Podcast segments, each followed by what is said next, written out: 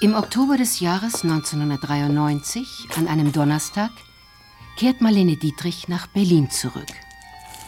Grüß Gott. Manchmal träume ich nachts davon, ich sitz wieder am Balkon, oben vom Geranientopf, tropft's den Leuten auf den Kopf. Wir wussten ja gar nicht so genau, was auf uns zukommt. Das konnte uns auch niemand sagen. Die genaue Stunde der Ankunft war wegen der wertvollen Fracht geheim gehalten worden. Ich bin Gott sei Dank Berlinerin. An der Ecke Nummer drei liegt die kleine Bäckerei und der Drahtarterie kläfft immer noch vor Milchgeschäft. Und als dann hier dieser Lastwagen ankam, mit diesen Hunderten von Schachteln und Schrankkoffern und Kisten, war das für uns wie Weihnachten und Ostern auf einem Tag so ungefähr. Marlenes Nachlass. Mit Lottogeldern des Landes Berlin bezahlt. Fünf Millionen Dollar. Doch wach ich auf des Morgens kaum, dann seh ich, es war nur ein Traum. Liebe Leierkastenmann. Als das hier ankam, haben wir das erstmal alles umgepackt in diese chlor- und säurefreien Schachteln, die wir hier haben. Und dann äh, wurden die Sachen komplett in äh, zwei große Zelte gegeben und ähm, sechs Wochen lang mit äh, Stickstoff begast, damit Insektenbefall vernichtet wird. So ein junges Blut sein, noch einmal im Tanz sich zärtlich drehen. Marlene hat alles aufbewahrt. In Lagerhäusern in New York, Los Angeles, Paris, London und Genf.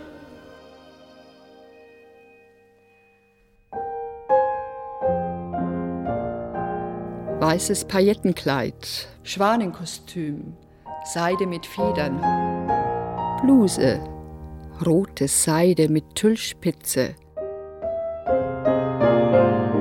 Marlenes Kleider. Aus dem Nachlass einer Leinwandlegende. Feature von Renate Beckmann.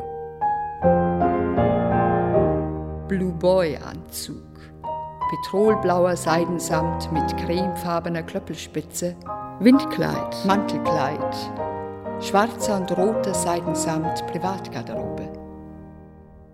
Also was mich immer wieder beeindruckt, das ist die Qualität des Materials. Marlene hat eigentlich immer darauf Wert gelegt, dass erstklassiges Material verarbeitet wurde. Und diese wunderbaren Seidensamte, die gibt es heute gar nicht mehr. Und wenn man so einen Samt in der Hand hat, den könnte man immer fortstreicheln. Frühling kommt, der Sperling piept, Duft aus Blütenkelchen. Bin in einen Mann verliebt und beiß mir den Willen. Peter, ich hab keine Zigaretten. 50 Filmkostüme, Was sprach Peter? 40 Showkleider, Bring sie schon, 2500 Teile aus der Privatgarderobe, Peter. jetzt für die Nachwelt im Computer abrufbar. Komm zu mir zurück. Wir haben zum Beispiel mit äh, dem Archiv von Dior zusammengearbeitet. Wir haben das Problem, dass Marlene in den USA gelebt hat und in Frankreich eingekauft hat und um Zoll zu sparen, die Labels entfernt hat. Und äh, wir haben jetzt tütenweise Labels und äh, Mengen von Kostümen, von denen wir denken, ja, das könnte Dior sein, aber wir sind uns nicht sicher. Lola, Lola, jeder weiß, wer ich bin. Wenn ich mir was wünschen dürfte, 400 Hüte, käm ich in 120 Paar Handschuhe. Verlegenheit. 70 Handtaschen, 130 Was Gepäckstücke, ich mir denn wünschen soll, 430 Paar Schuhe, eine schlimme oder gute Zeit. Also die Sachen werden nicht mehr auf Bügeln hängend aufbewahrt, sondern flach liegen. Die meisten Schachteln sind randvoll. Und wenn man dann bedenkt, dass die Sachen auch noch mit äh, Seidenpapier ähm, etwas ausgepolstert werden müssen, dann kann man sich schon vorstellen, was hier alles untergebracht ist.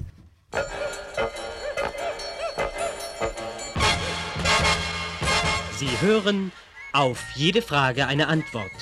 Ein unterhaltendes Fragespiel nicht ohne Hintergedanken mit Stars und Prominenten. Unser Gast ist heute Marlene Dietrich. Glauben Sie, Marlene Dietrich, dass Sie das Ziel, was Sie sich einmal zu Beginn Ihres Lebens gesteckt haben, erreicht haben? Oder mehr als das? Nein, nein, nein, ich habe mir ein Ziel gemacht. Habe ich nicht gemacht. Ich war in der Reinhardtschule, war äh, dumm und jung und nicht besonders begabt und auch nicht besonders äh, interessiert äh, für eine Riesenkarriere oder so.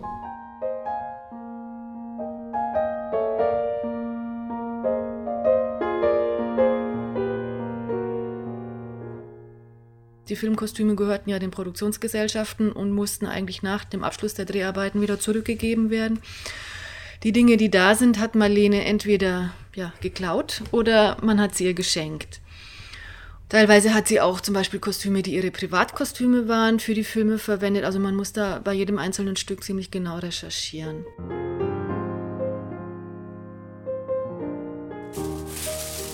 Ja, wir fangen am besten hier mit diesem Mantel an. Das ist äh, ein sehr frühes Stück. Das ist ein Mantel aus Marlenes Privatgarderobe, ein Mantel aus äh, Leopardenpelz, den sie auch im Blauen Engel getragen hat. Der Mantel äh, ist in einem relativ guten Zustand. Wir haben mal das Futter erneuern müssen. Das war völlig vergangen. Marlene ist 28, als sie für die Rolle der Lola Lola im Blauen Engel entdeckt wird. Sie hat bis dahin in 16 Stummfilmen und 20 Theaterinszenierungen mitgewirkt. In dem herrlichen Berlin der 20er Jahre stand ich als dein Partner neben dir. Du trugst ein grünes Kleid, Marlene. Es war aus glatt fließendem Seidenpanne, eng anliegend. Ein schwarzer kleiner Hut krönte dein blondes Haar und rote Fuchsschwänze lagen um deine Schultern.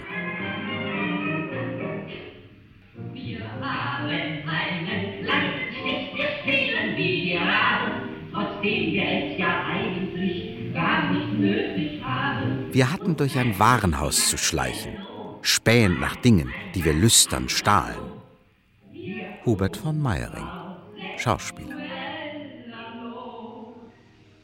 Aber sonst fühlen wir uns gesund. Aber sonst fühlen wir uns gesund. Damals gab es in Berlin eine berühmte Modeschöpferin, Frau Becker. Alle angehenden jungen Schauspielerinnen trugen ihre Modelle. Ich hörte, wie man sich auf dem Fest zuflüsterte. Marlene zieht sich gerade um. Sie hatte ein Kleid mit sieben Silberfüchsen am Rückenteil bestellt, das erst in letzter Minute fertig geworden war. Sie erschien nach allen anderen Mädchen und stahl allen die Schau. Käthe Haag, Schauspielerin. Und ich spielte so kleine Rollen und sagte, die ähm, Pferde sind gesattelt im ersten Akt von einem Stück. Und äh, hier ist ein Brief für Sie im zweiten Stück. Und fuhr dann von einem Theater zum anderen. Das nannten wir Pendeln. Und das ist alles, was ich tat. Und, und, und dann passierte das mit dem blauen Engel. Hätte ich zuerst Ihre Filme gesehen, wäre meine Reaktion wie die aller anderen gewesen. Sie bot das Bild einer albernen Gans. Für mich war das eine eiskalte Dusche. Josef von Sternberg. Der Regisseur aus Hollywood von der Ufer eingeladen, um den ersten deutschen Tonfilm zu drehen, sieht Marlene in der Revue die zwei Krawatten. Am nächsten Tag bestellte sie zu Probeaufnahmen in die Uferstudios nach Babelsberg. Ich fand mich immer ziemlich hässlich. Ich war ja auch sehr hässlich. Und habe immer mich gewundert, dass da jemand äh, wie für den blauen Engel da endlich einen Vertrag unterschrieb, habe ich, hab ich gedacht, die sind alle verrückt. Zu ihrem Auftritt bei der Ufer erscheint Marlene in ihrem besten Kostüm mit weißen Glacéhandschuhen und zwei Silberfüchsen über der Schulter. Sternberg lässt Marlene aufs Klavier klettern, ihren Seidenstrumpf runterrollen und ein Liedchen trällern. Wer wird denn weinen, wenn man auseinander? Es war das Gesicht, das ich suchte. Außerdem besaß sie etwas, was ich nicht erwartet hatte. Und das verriet mir, die Suche war beendet.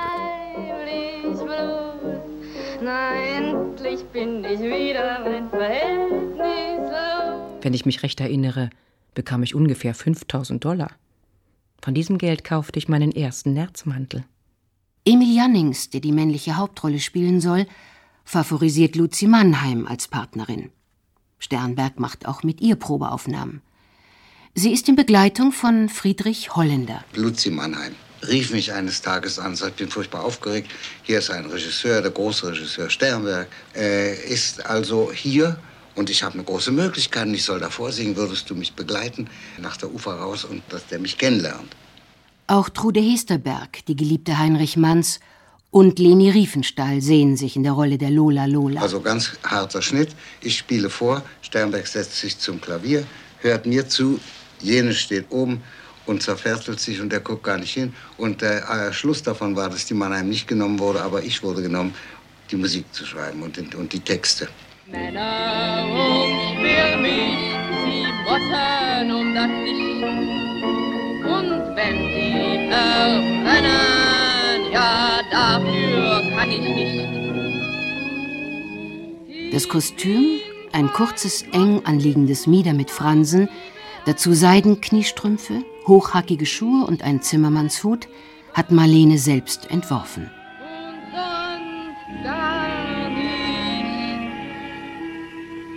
Bei den Dreharbeiten war sie wunderbar. Ihre Aufmerksamkeit richtete sich nur auf mich. Sie verhielt sich, als sei sie mein Dienstmädchen. Es entging ihr nie, wenn mir ein Bleistift fehlte. Sie brachte mir einen Stuhl, wenn ich mich setzen wollte. Sie wehrte sich nicht im geringsten, wenn ich ihre Lola gestaltete. Die Leute sagen, er verzaubere mich. Das ist lächerlich. Ich bin ihm ergeben. Aber diese Ergebenheit habe ich selbst beschlossen, weil mein Kopf mir dazu rät. Angeblich gibt Sternberg Marlene für die Entscheidung, ihm nach Hollywood zu folgen, drei Minuten. Ihr Vertrag mit der Paramount gilt für ein halbes Jahr und für zwei Filme. Zur Premiere des Blauen Engel am 1. April 1930 im Gloria-Palast trägt Marlene ein weißes Chiffonkleid und einen weißen langen Hermelin. Die Königin des Abends. Noch in derselben Nacht nimmt sie den Zug nach Bremerhaven und besteigt dort den Luxus-Schnelldampfer nach New York.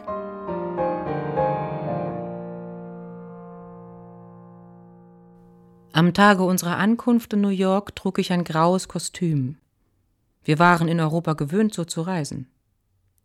Aber als ein charmanter Herr Mr. Blumenthal von der Paramount behauptete, in diesem Kostüm könne ich das Schiff nicht verlassen, war ich ziemlich hilflos. Marlene reist mit 25 Schrankkoffern. Endlich wurde mir gesagt, ich hätte das Schiff in einem schwarzen Kleid zu verlassen und in einem Nerzmantel, sofern ich einen besäße.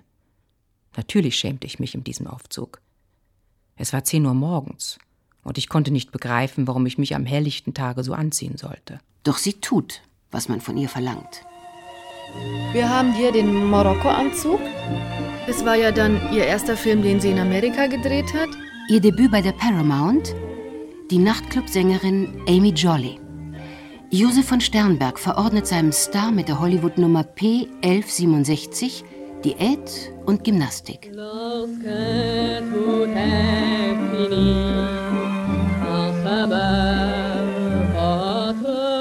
Anzug ist von Knische, die haben ihren Hauptsitz in Wien und in Prag und in Berlin gehabt und das waren Herrenschneider und Marlene hat also mm, sehr viel ihrer Garderobe bei Herrenschneidern anfertigen lassen. Morgen beginnen wir mit der Arbeit an den Kostümen. Für eines davon benutze ich meinen eigenen Frack, in dem mich Jo bei der Party in Berlin gesehen hat.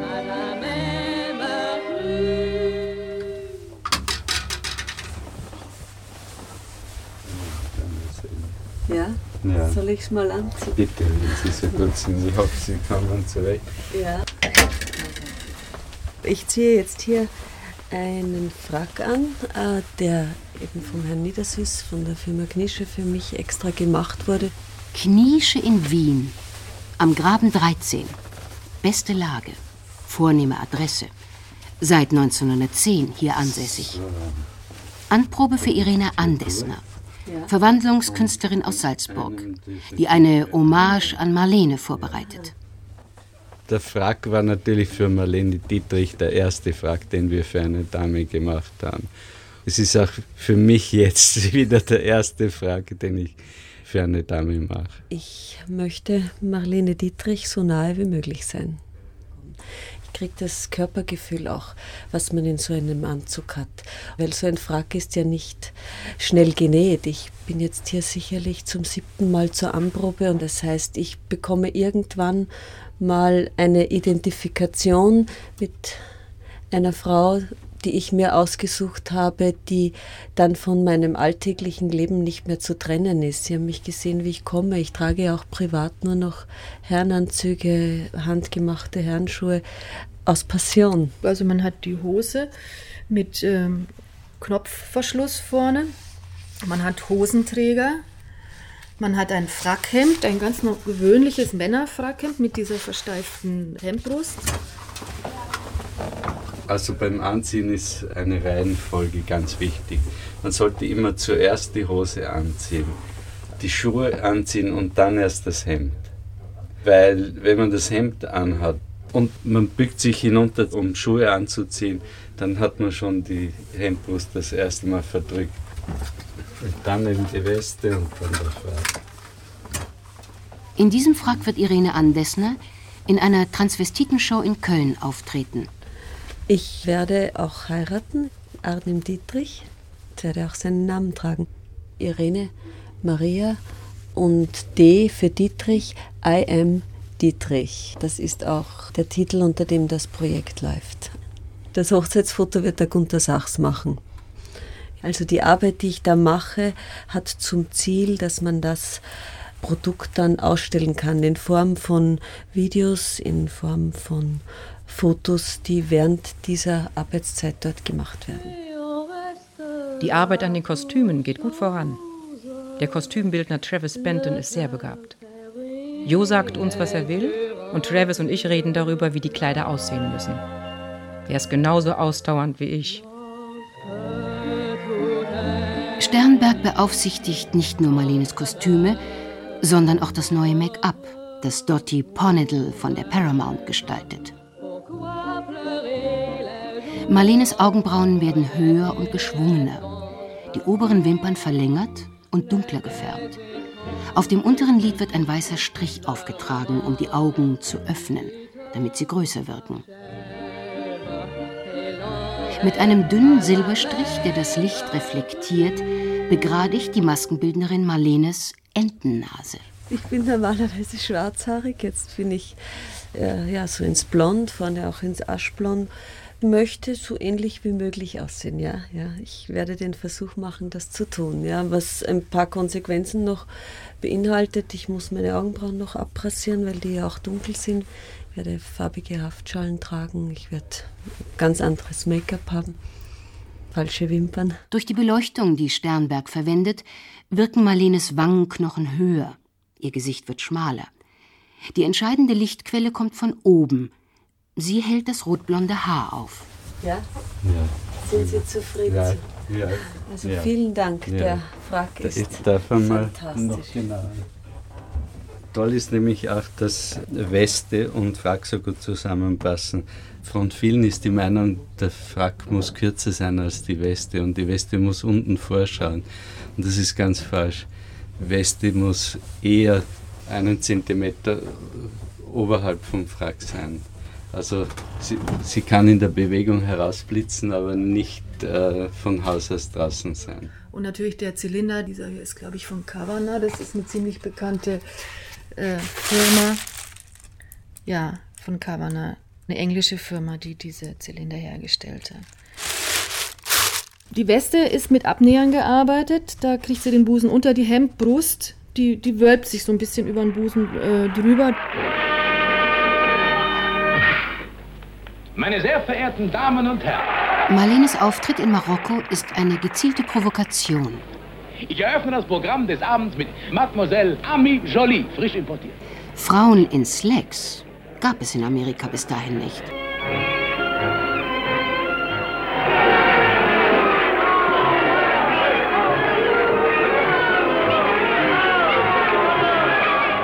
Marlene bekommt in der Frackszene von einer Frau im Publikum eine Blume überreicht. Sie küsst die Frau auf den Mund und wirft die Blume dem Legionär alias Gary Cooper zu. Sternberg nennt das einen lesbischen Akzent und er weiß, dass niemand ihn so gut spielt wie Marlene. Ich trage in dem Film auch Shorts, offenherzige Kleider, alles in schwarz. Ich habe Jo gebeten, dass er mich schwarz tragen lässt. Emmy Jolly muss geheimnisvoll und elegant sein. Und sie schämte sich wegen ihrer dicken Oberschenkel und hat deswegen äh, so eine Federstola äh, sich umgelegt und die immer so gelegt, dass die immer genau auf dem Schenkel lag, der der Kamera zugewendet war. Die Dreharbeiten zu Marokko beginnen im Juli. Miss Dietrich, machen Sie genau, was ich sage. Schauen Sie Gary Cooper an, dann zählen Sie eins, zwei, sagen Sie, Sie gehen besser. Gehen Sie zur Tür, zählen Sie wieder, eins, zwei, drei, vier, drehen Sie sich um, schauen Sie nicht an. Und sagen Sie, ich, äh, halten Sie inne, zählen Sie, eins, zwei, drei, vier, halten Sie Ihren Blick auf sein Gesicht, nicht blinzeln, dann sagen Sie langsam, habe Sie allmählich gern. Als der Film fertig ist, schreibt Marlene an Sternberg, Ich liege in Dankbarkeit auf den Knien vor dir und sage dir wieder, dass ich nichts bin ohne dich. Deine Marlene. Marokko bricht alle bisherigen Kassenrekorde. Zur Premiere erscheint Marlene an der Seite ihres Schöpfers. Sie trägt ein schwarzes Chiffonkleid, grüne Schuhe, eine grüne Perlenkette, ist eingehüllt in einen schwarzen Samtumhang mit Silberfuchsbesatz. Das hier ist unser einzigstes Stück im Textildepot aus dem Film Shanghai Express. Das ist diese berühmte Hahnenfederkappe. Diese Federn sind extra von mexikanischen Kampfhähnen eingeführt worden. Das genügt noch nicht. Marlene sucht ein Accessoire. Möchtest du wirklich unbedingt einen Schleier dazu nehmen, Marlene? Vielleicht sehen die Federn auch ohne ihn lebhaft genug aus. Wir haben sie jetzt so perfekt angeordnet. Vielleicht würde ein Schleier nur ablenken. Nein, Travis, es fehlt etwas. Vielleicht brauchen wir ein kräftigeres Muster. Das eine hat große Punkte, das andere Wellenlinien, das dritte Streifen wie Schatten, die von Jaloussiestäben geworfen werden. Marlene hält sich das vor die Augen und Travis stößt einen enthusiastischen Schrei aus. Sternberg wird zur Kostümabteilung gerufen, um sich die Shanghai-Lilly anzusehen. Eine hervorragende Ausführung eines großen Problems. Ich gratuliere euch allen. Für den Shanghai Express entwirft Travis Benton Oberteile aus schwarzen Reiherfedern, ein schwarzes Chiffon-Negligé, schwarze Überhänge aus Marabu-Seide. Wie ein Engel des Todes soll Marlene wirken. Hier haben wir noch diesen wunderschönen Kimono aus Japan. Der ist im Zusammenhang mit dem Film Shanghai Express äh, Marlene überreicht worden, weil die Japaner so begeistert waren von dem Film. Und das ist eine Festtagsrobe, die sonst nur von der kaiserlichen Familie getragen werden durfte. Also es ist was ganz Besonderes. Später hat sie äh, diese Star-Postkarten anfertigen lassen und da trägt sie ihn. Shanghai Express wird für drei Oscars vorgeschlagen. Er ist der erfolgreichste der sieben Dietrich-Sternberg-Filme. Marlene geht leer aus. Einen Oscar wird sie nie erhalten. Man lebt in einer großen Stadt und ist doch so allein. Der Mann, nach dem man Sehnsucht hat, scheint noch nicht da zu sein. Am 19. April 1933 kommt die Dietrich in Männerkleidern auf dem Gare Saint-Lazare in Paris an. Sie trägt einen Mantel aus Kamelhaarstoff, einen perlgrauen Anzug, Krawatte, Baskenmütze und eine Sonnenbrille. Am nächsten Tag steht in den Zeitungen Eine riesige Menschenmenge belagerte den Bahnhof und buhte sie aus. Männerkleider im Film ja, aber im richtigen Leben? Das ist nicht einmal in Paris möglich. Angeblich droht die Präfektur de Police sogar Marlene zu verhaften. Vielleicht befürchtet man, dass es zu Handgreiflichkeiten kommen könnte. Doch die Sorge ist unbegründet. Niemand berührt sie. Diese außerordentliche Begabung, bei großen Menschenmengen Respekt zu erzeugen, war der besondere, unerklärliche Zauber meiner Mutter, Maria Riva. Um die Gemüter zu beruhigen, tritt Marlene in einer Wohltätigkeitsgala vor Polizisten auf. Zum Dank bekommt sie vom Polizeichef einen Holzarmreif mit Messingknöpfen, der ebenfalls im Berliner Nachlass aufgehoben ist. Und da weiß man nicht, was man sagen soll. Und man findet. In Paris trifft Marlene viele ihrer Freunde aus Berlin wieder, die vor Hitler geflohen sind. Mischa Spoljanski, Friedrich Holländer, Max Kolpe und Franz Wachsmann, Komponist und Texter des Liedes, das Marlene nun in Paris singt. Und nun stottert man mit einem Mal. Die großen Modehäuser laden den Filmstar zur Vorführung der neuesten Kollektionen ein. Maria Riva. Die Dietrich war sehr wählerisch. Sie wusste, welcher Modeschöpfer zu ihrem Image passte. Wir schauten uns also nur die Kollektionen von Patou, Lanvin, Molineux und Aligré an, nicht Chanel. Meine Mutter nannte sie die Frau im kleinen schwarzen Kostüm. Bis in die 50er Jahre trug sie nie etwas von Chanel. Während Marlene in Europa Urlaub macht, bereitet Sternberg die nächsten beiden Filme vor. Die Scharlachrote Kaiserin und die spanische Tänzerin. Es werden die bislang teuersten Produktionen der Paramount. Nach dem letzten Film forderte man auf dem ganzen Globus, dass dieses Wesen, das ich ruiniert hatte, meinem eisernen Griff entrissen werde. Die Zusammenarbeit des Schöpfers mit seinem Geschöpf endet 1935 mit einem Fiasko. Beide Filme, heute Kinoklassiker, fallen beim Publikum und bei der Kritik durch. Ich hatte sie wohl kaum ruiniert. Als ich sie kennenlernte, verdiente sie kaum mehr als ein Maurer. In den Morgenzeitungen steht zu lesen Sternberg und Marlene, die endgültige Trennung. Man berichtete mir, dass sie nach dem Fiasko mit mir während der vielen Filme, die sie später drehte, oft nach einer Szene ins Mikro flüsterte Jo, wo bist du? Sie hören auf jede Frage eine Antwort. Unser Gast ist heute Marlene Dietrich. Gibt es etwas, Marlene Dietrich, was Sie wirklich in Ihrem Leben bereuen? Nein. Haben Sie schon einmal gesündigt? Ja, das kommt darauf an, was Sie Sündigen nennen. Ich habe sicher gesündigt in dem Begriff der allerhöchsten Instanz. Aber was ich Sünde finde, habe ich nicht getan, nein. Wann werden Sie romantisch? Ich bin ja immer. Unter welchen Gesichtspunkten oder Umständen würden Sie einen Seitensprung riskieren? Immer. Immer. Ja.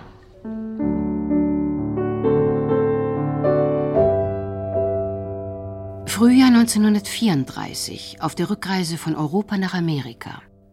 Ich hatte eine billige Kabine auf der Ile-de-France, aber ein Kumpel von mir, der erster Klasse reiste, lieh mir seinen Ersatzsmoking und schmuggelte mich zu den Mahlzeiten nach oben. An Bord des Luxusliners lernen sich Ernest Hemingway und Marlene Dietrich kennen. Eines Abends erscheint oben an der Treppe eine Vision, ganz in Weiß. Ein langes, eng anliegendes, mit weißen Perlen besetztes Gewand über diesem Körper.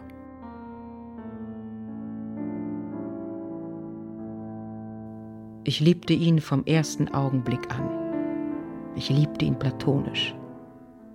Was die Leute auch immer sagen mögen.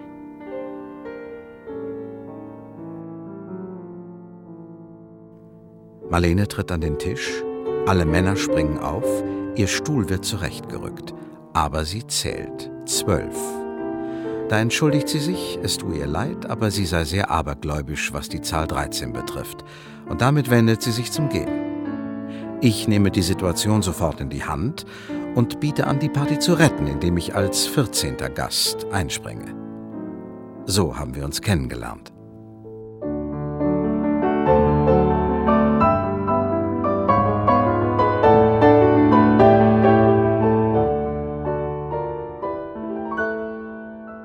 Von Hemingway findet sich im Nachlass ein Geschenk an Marlene.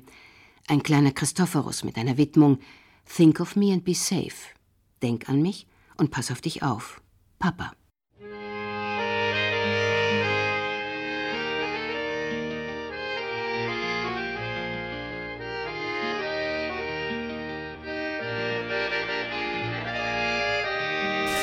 Das hier sind äh, Hosen aus Wolle, relativ dick und warm. Am 4. April 1944 besteigt Marlene Dietrich ein altes amerikanisches Militärflugzeug, das durch einen Hagelsturm über den Atlantik knattert. Das hier ist ähm, eine, eine Tasche, die man im Zelt aufhängen Das Fliegen war ihr bisher wegen der Versicherungspolice für die berühmten Beine verboten. Sie hat sich zur Truppenbetreuung gemeldet und landet in Marokko. Dann eher für Sommer gedacht, teilweise unbenutzt. Hier haben wir eine, wo noch die Etiketten dran sind. Also die hat sie offensichtlich nie getragen, mit Gürtel. Dann hier, was Marlene auch gern getragen hat, Krawatten, auch alles in diesem Khaki-Ton. Und da drüben äh, ist dieses Abzeichen von den Camp-Shows, das war dieser Truppenteil, zu dem sie gehörte.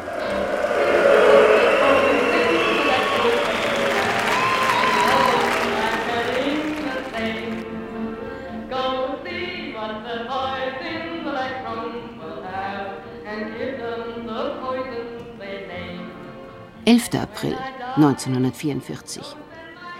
Marlene hat ihren ersten Auftritt vor den GIs im Opernhaus von Algier. Officer Dietrich bahnt sich den Weg zur Bühne in einer maßgeschneiderten Uniform, ein kleines Köfferchen in der Hand. Ihm entnimmt sie den Hauch von einem paillettenbesetzten Nichts. Hinter einer spanischen Wand vertauscht sie die Uniform gegen das Showkleid aus durchsichtiger Seide, das den Eindruck von Nacktheit erweckt. Die Männer brechen in einen animalischen Schrei aus.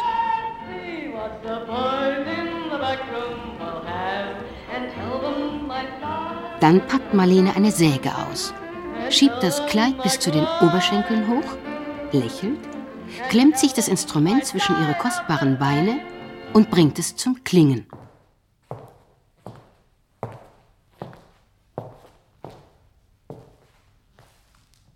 Wie lange haben Sie in der amerikanischen Armee gedient? Interview mit dem Journalisten Paul Giannoli. Drei Jahre.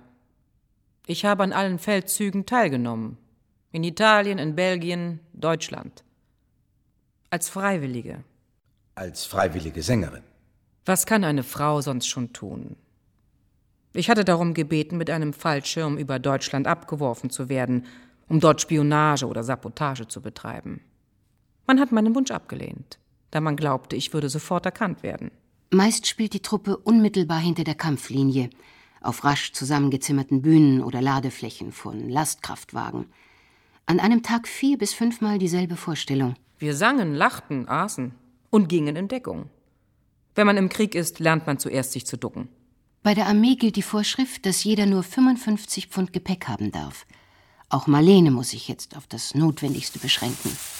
Hier mal ein Rock. Marlene hat aber Hosen bevorzugt, weil sie eben militärisch aussehen. In ihrem Schrankkoffer hängt Bühnengarderobe neben Uniformen. Hier ist ein, ein warmes Wollfutter, das man in eine Jacke einknüpfen Sie trägt konnte. Jackett, Hose, Stiefel und Mütze. Die vier Auftrittskleider sind mit Pailletten besetzt und brauchen nicht gebügelt zu werden. Outside the barracks, by the corner light, I'll always stand and wait for you at night.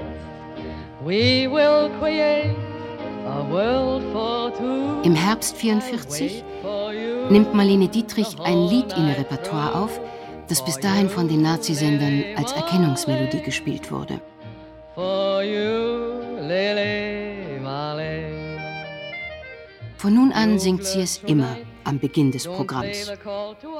Goebbels hatte das Lied nach der Niederlage bei Stalingrad als wehrkraftzersetzend verboten.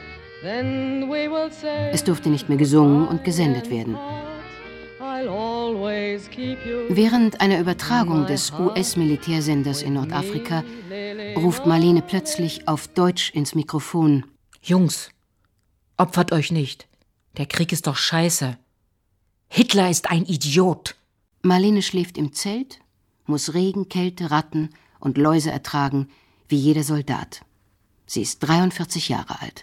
Mommy, my sweet, we have to talk in English. Yeah, I thank you very much, Lena. Über einen amerikanischen Radiosender kann Marlene nach sieben Jahren mit ihrer Mutter in Berlin sprechen. And Maria is coming over. Ach, that's fine. She is coming to see you next month or the month after. Ach, yes, I am very, very glad, Lena. And I'm coming as soon as I can. Ah, yeah, and I am so glad and so thankful for all what you have done. Mommy, you suffered for my sake. Forgive me. Yes, my love. Mommy, take care of yourself. Yes. Goodbye. Goodbye, Mommy. Goodbye, my heart. Goodbye. Mutter, kannst du mich noch lieben? Mutter, gib mir deine Hand. Bin dein Kind. Die dritte amerikanische Armee dringt weiter auf deutsches Gebiet vor. Das ist nicht ungefährlich für Marlene. Fremd im Land. Ich habe keine Angst vorm Sterben, wohl aber davor, gefangen genommen zu werden. Sie werden mich kahl scheren, steinigen, von Pferden durch die Straßen schleifen lassen oder schlimmer noch, mich zwingen, im Radio zu sprechen. Ist Deutschland für Sie gestorben? Nein, das wäre unmöglich. Ich bin jetzt amerikanische Staatsbürgerin. Aber ich kam in Deutschland zur Welt. Auch ein abgestorbener Baum behält seine Wurzeln. Wollten Sie die nie ausreißen? Warum denn? Sie stecken in etwas, das nichts mit dem Deutschland Hitlers zu tun hat.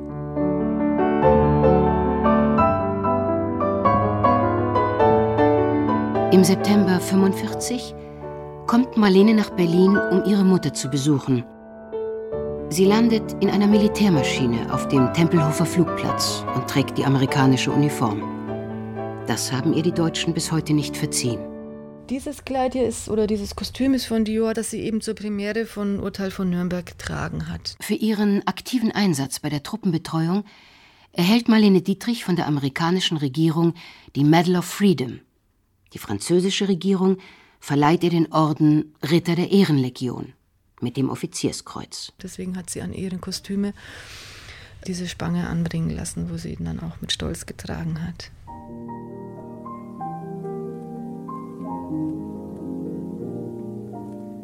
Ich weiß nicht, zu wem ich gehöre. Ich bin doch zu schade für einen allein.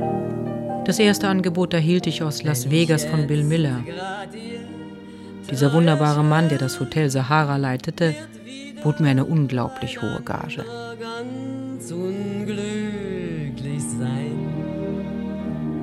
Ja, soll denn etwas so Schönes nur einem gefallen? Die Sonne, die Sterne gehören doch auch allen. 30.000 Dollar pro Woche. Sie soll nicht länger als 20 Minuten singen, damit die Leute nach ihrem Auftritt an die Spieltische zurückgehen können. Und das jeden Abend, vier Wochen lang.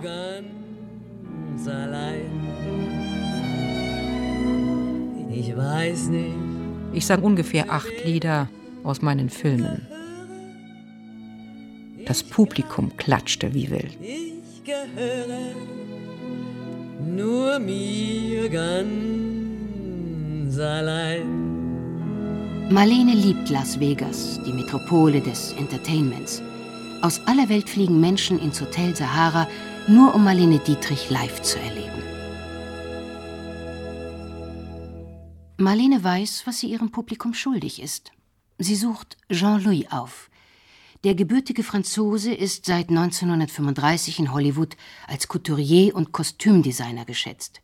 Von ihm lässt sie sich Kleider für ihre Auftritte in Las Vegas entwerfen. Das ist das berühmte Windkleid. Da sind, ähm, haben wir eine Saumweite von über 35 Metern.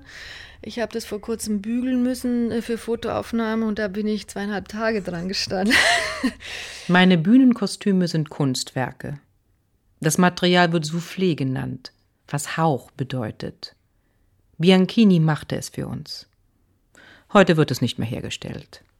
Ich war nackt, obwohl ich es nicht war. Das Windkleid gibt es in zwei Varianten, aus weißem und schwarzem Chiffon. Bodenlange Schals von einer einzigen Spange in Form eines Seepferdchens dort zusammengehalten, wo der rechte Oberschenkel endet. Johnny, Wenn du Geburtstag hast, bin ich bei dir zu Gast. Die ganze Nacht. Johnny. Sollte Miss Dietrich jemals Bedenken wegen ihrer Karriere als Nachtclubsängerin gehabt haben, so kann sie diese Sorge getrost fallen lassen.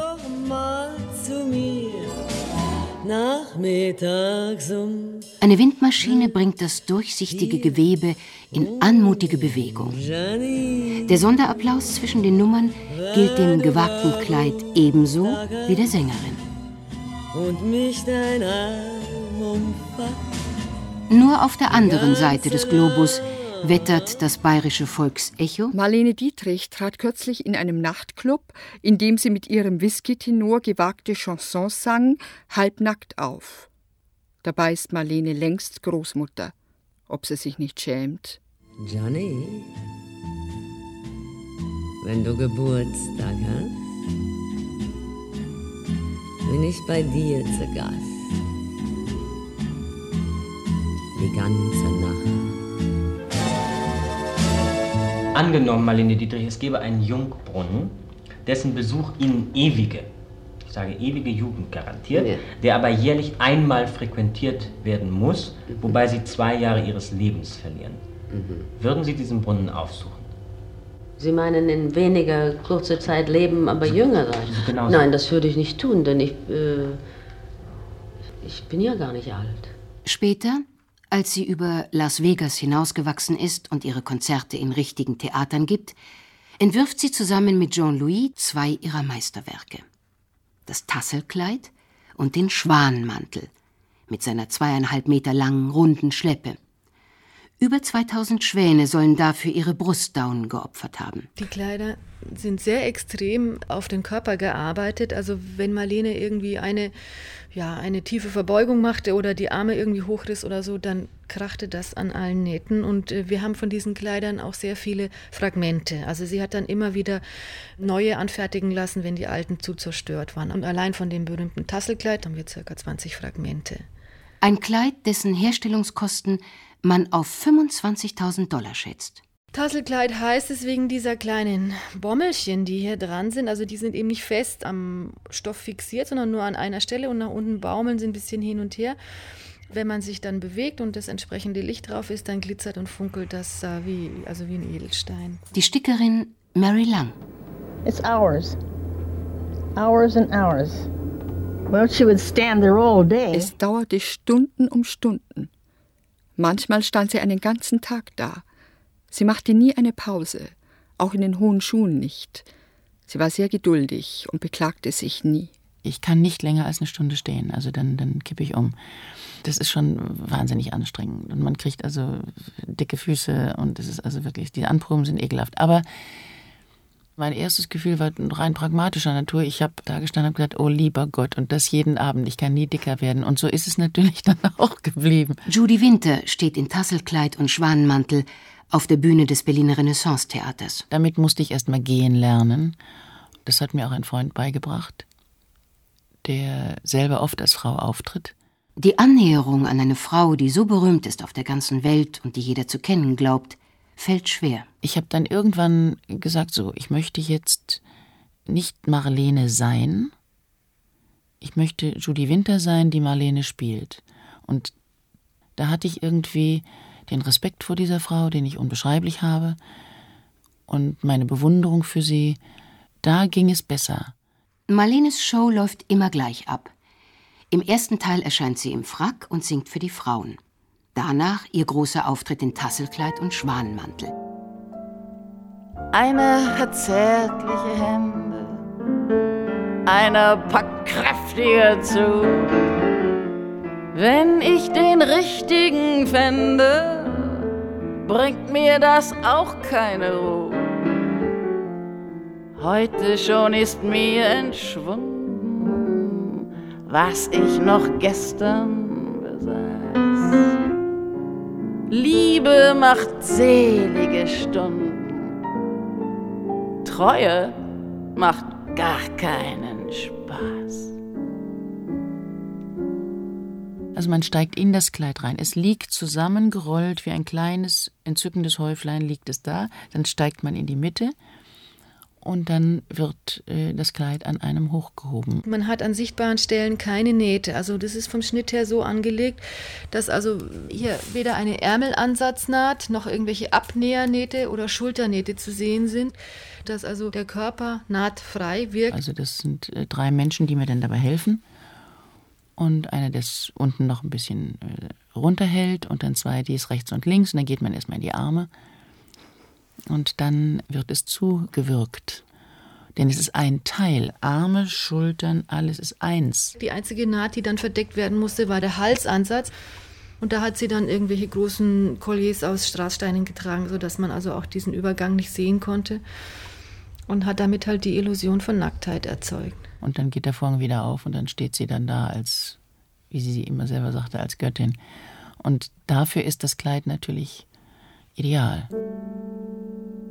Ich weiß nicht, zu wem ich gehöre. Ich bin doch Und die so Frisur, die Perücke ist natürlich sehr, sehr, sehr entscheidend. Also diese immer wippende Locke, die dann so geht, die auch immer versucht hat, festzuhalten und natürlich so getan hat, als würde es versuchen, immer die, die Hand so im Haar hatte. Und, und das hatte immer ein Spiel, es hat sie immer umspielt. Ja, soll denn etwas so Schönes nur einem gefallen? Die Sonne, die Sterne gehören doch Ihren letzten Wohnsitz wählt Marlene Dietrich in Paris. Die Berliner sind ihr, das weiß sie seit ihrem Gastspiel von 1960, noch immer böse. Und so bleibt ihr die Rückkehr, die Heimkehr, verwehrt. Und warum jetzt Paris? Im Moment, weil ich hier arbeite. Ja. Ich bin in New York und ich bin in Paris. Und dann reise ich doch sehr, sehr viel herum. Nicht wahr? Ich bin ja meistens in Koffern. Ist es nicht eine gewisse Heimatlosigkeit, die man dann hat? Nee, ist ja alles Quatsch. Fühlen sich überall zu Hause. Heimatlosigkeit, das ist doch kurz Maler. Nein, wirklich, bitte. Ich habe solche kitschigen Gefühle überhaupt nicht. Gab's bei uns nicht. Ich bin auch deutsch geboren. Sentimentale Gefühle gab's nicht. Sie lebt in einer Wohnung in der Avenue Montaigne Nummer 12, die sie zum Zeitpunkt des Tonbandinterviews mit Maximilian Schell 1984 schon seit langem nicht mehr verlassen hat. Ja, und dann haben wir eben hier noch unser Jäckchen. Immerhin noch von Dior, also es ist kein No-Name-Produkt. Wir haben das gleiche noch in rosa und das hat ein Label. Dieses hier hat kein Label mehr. Das hat Marlene in, in der Pariser Zeit in ihrer Wohnung getragen, nachdem sie sich von der Öffentlichkeit zurückgezogen hat und ähm, wo es ihr gesundheitlich auch nicht mehr so gut ging und sie die meiste Zeit im Bett verbringen musste. Und trotzdem laufen kreuz und quer mir stets die Männer hinterher.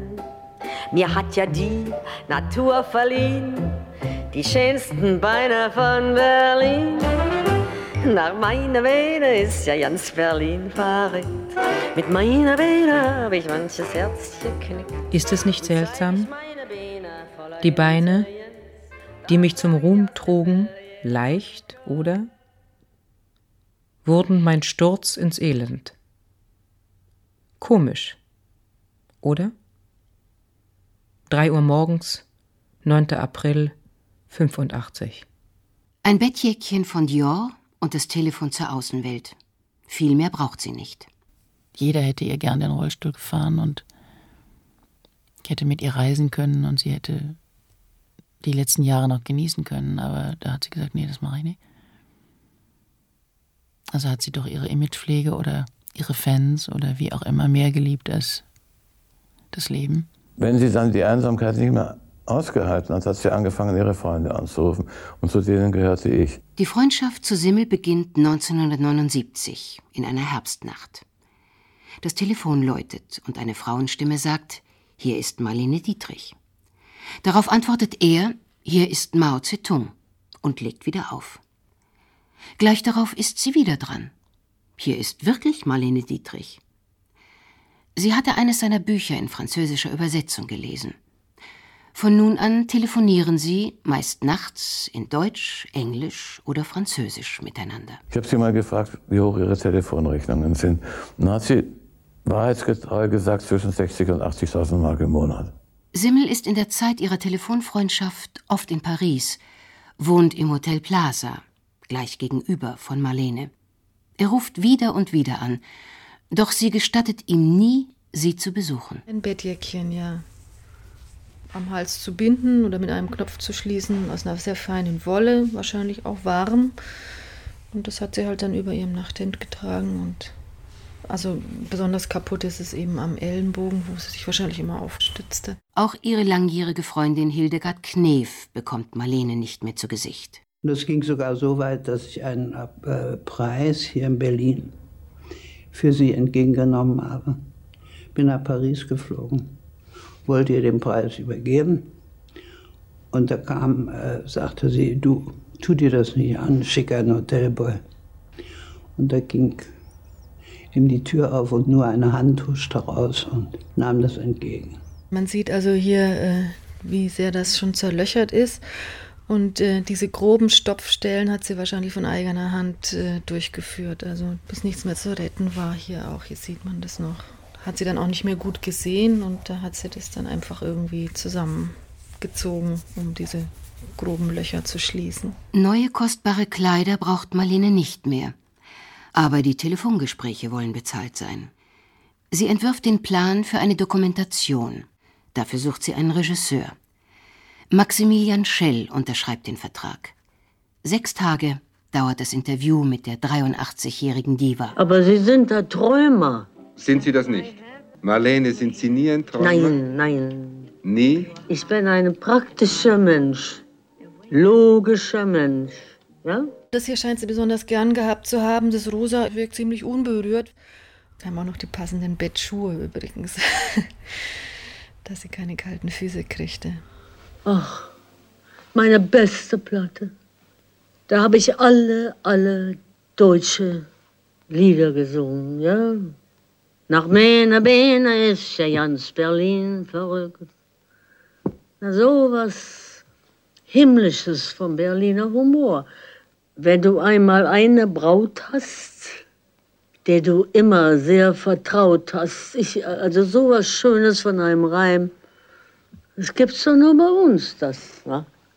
Wenn du einmal eine Braut hast, der du immer sehr vertraut hast. Schön? Ja. Ich habe jetzt auch einen Träumer oder eine Träumerin gesehen. Haben Sie recht. Da ist eine romantische. Haben Sie recht.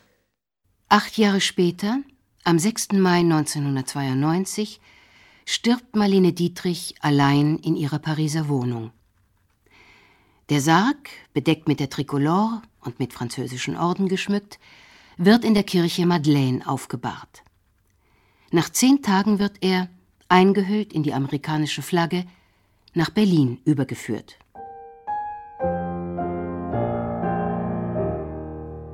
Auf dem Friedhof in Berlin-Friedenau wird Marlene Dietrich unweit ihrer Mutter beigesetzt.